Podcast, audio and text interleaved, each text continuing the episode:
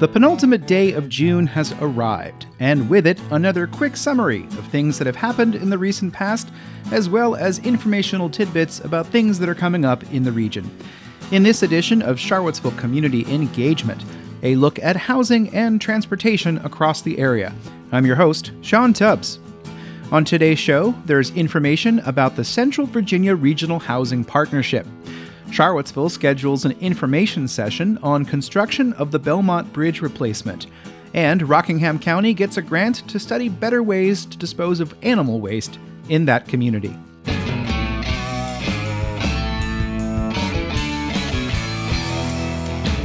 In today's Patreon fueled shoutout, help support black owned businesses in the Charlottesville area. Check out the Charlottesville Black Business Directory at cvilleblackbiz.com and choose between a variety of goods and services, ranging from beauty supplies, e commerce, and professional services. Visit cvilleblackbiz.com as soon as you can to get started.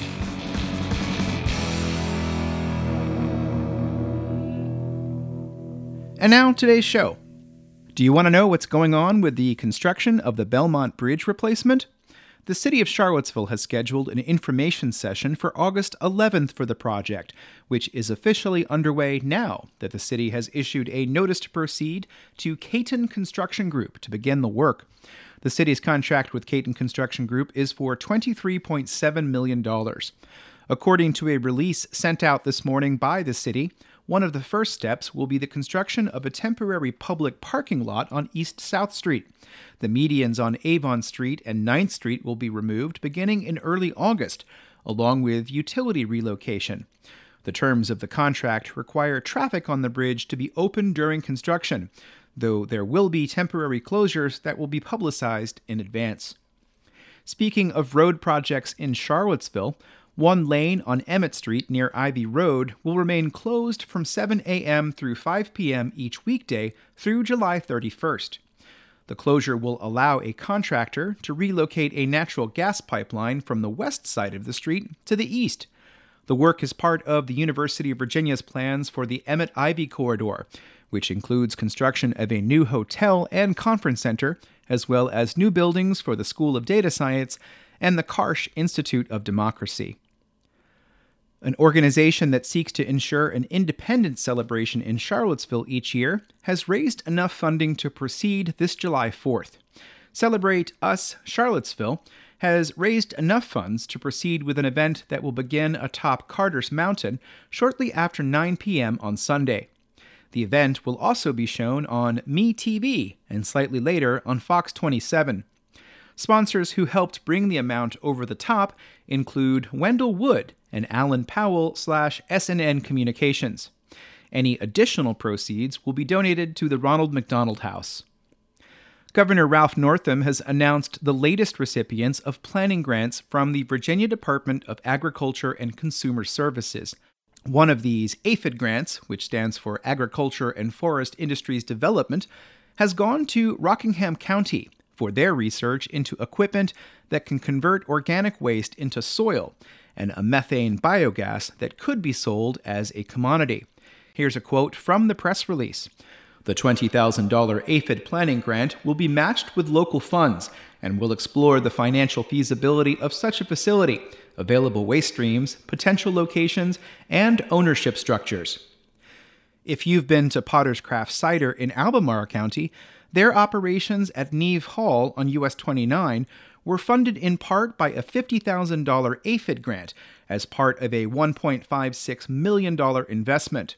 The terms of the performance agreement between Albemarle County, the Albemarle Economic Development Authority, and Potter's Craft require the creation and maintenance of at least five new jobs and the purchase of nearly $520,000 in locally grown apples. The Central Virginia Regional Housing Partnership is nearly finished with a plan intended to coordinate efforts to increase the number of below market housing units across the six localities of the Thomas Jefferson Planning District. The title of the document is Planning for Affordability A Regional Approach. Anthony Haro is the executive director of the Thomas Jefferson Area Coalition for the Homeless. We felt that it was important to somehow identify what was particular to the region instead of just rehashing individual action steps that might be found in the individual chapters for each locality. And this led to some good conversations about how to track regionally these goals. The plan is intended to foster collaboration that pools resources and improves communication about housing issues in order to reduce pressure on individual localities to shoulder the burden alone. But Haro said that won't happen without coordinated implementation. You know, this naturally led to the question of who's going to track these regional goals um, and who's responsible for overseeing the region. There's also an additional chapter for each locality in the region. Each of these may or may not be presented to the governing body in each before being approved by the entire Thomas Jefferson Planning District Commission. Christine Jacobs, the interim director of the TJPDC, outlined what would happen between the June 23rd meeting and that consideration for approval. Between this meeting and when it would go before the Planning District Commission, we will be working with individual jurisdictions to get their feedback to present as as they direct us to Jacobs noted it was no coincidence that the recommendations for Charlottesville matched those in the affordable housing plan adopted by Council this March, such as a commitment to invest $10 million a year in affordable housing. That is completely intentional to not have a document that is conflicting with or competing with the city's uh, affordable housing plan as approved. The partnership voted to move the plan on to the next step. Then they discussed their budget, which at the moment appears to be short for the next fiscal year. There's enough money to begin, but they'll need to find more money to complete out the fiscal year, which is June 30th, 2022. Keith Smith of Fluvanna County is the chair of the Regional Housing Partnership. If anybody wants to write a $75,000 check, we'll be more than happy to take it. The partnership did not vote on a budget, but members agreed to return to their organizations and governments to discuss additional funding. Albemarle supervisor Ned Gallaway is on the partnership's executive committee, and he said he understood that the ask might be tricky. I think everybody agrees, though, that the partnership is worth it and we want to see it continue, um, but it can't be done without the resources. Before adjourning, members have the opportunity to let the others know what's happening in their jurisdiction or at their nonprofit. Sunshine Mathon, the executive director of the Piedmont Housing Alliance, said housing nonprofits are still trying to determine how much funding will come out of the American Recovery Plan. That information may not be fully known until later this year. Everyone remains optimistic that we're going to we're going to see a really powerful surge in funding, which is hopefully going to catalyze um, significant impact. But uh, it's a little hard. You can't. It's hard to plan that far out um, as well. In a future newsletter, we'll have more from the Cville Plans Together initiative and feedback on the future land use map. City Councilor Michael Payne said the real work will come when the zoning ordinance is updated. Um, I think there's a question of whether, as a city government and as a community, we're actually going to uh, put our money where our mouth is and actually make some of those zoning changes that haven't happened for a while for a variety of reasons. But uh, uh, now is the time over this next year where I think we could actually do something big there. The last rezoning was in 2003 and saw the creation of several mixed use zones throughout the city, as well as residential districts intended to increase the number of University of Virginia students who could live closer to grounds. The future land use map has caused concern from many in Charlottesville, as reported by City Councilor Lloyd Snook. We are finding that an awful lot of our very good liberal friends are a little bit horrified to learn that we might be proposing to have an apartment building in their backyards. Uh, and so there's some interesting tensions that are manifesting themselves at the moment.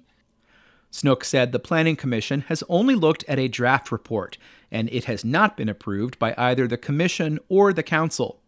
And there are lots of lots of arguments to be had, so stay tuned. Brandon Collins, an organizer with the Public Housing Association of Residents, acknowledged there is tension with some of the city's neighborhoods. Part of this is the leadership in the city hasn't really gone to those communities and sold the idea of rolling back segregation um, and and really presenting that as a positive um, to the community.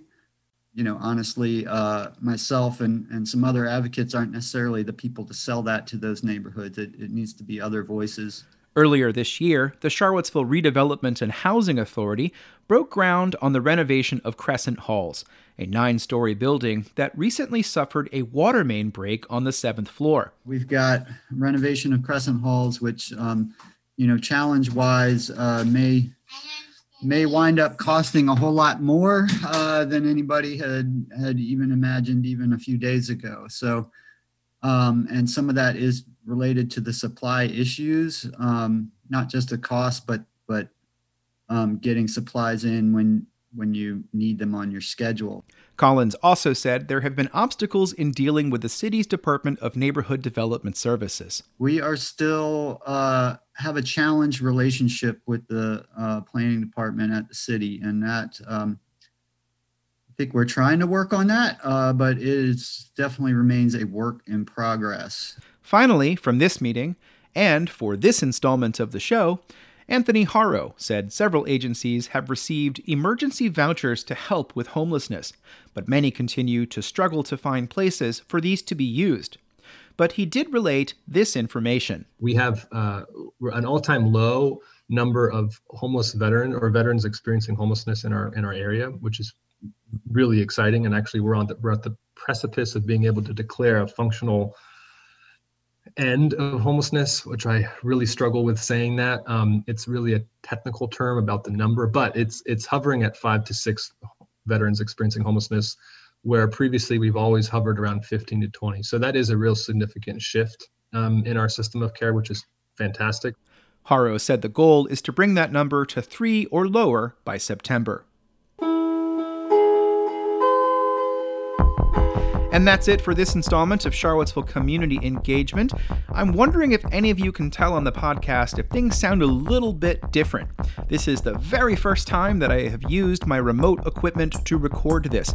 I'm actually in a different community today. Which one? You'll just have to guess.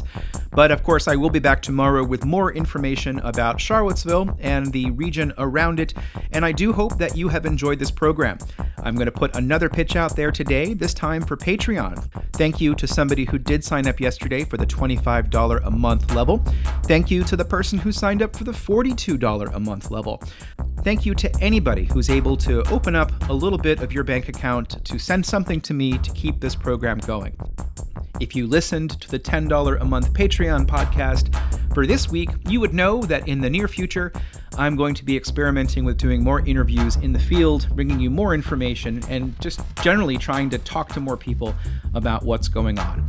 And you can support that through Patreon. Thank you very much to all of those who have done so for the past year, and I really am glad that we're doing this together.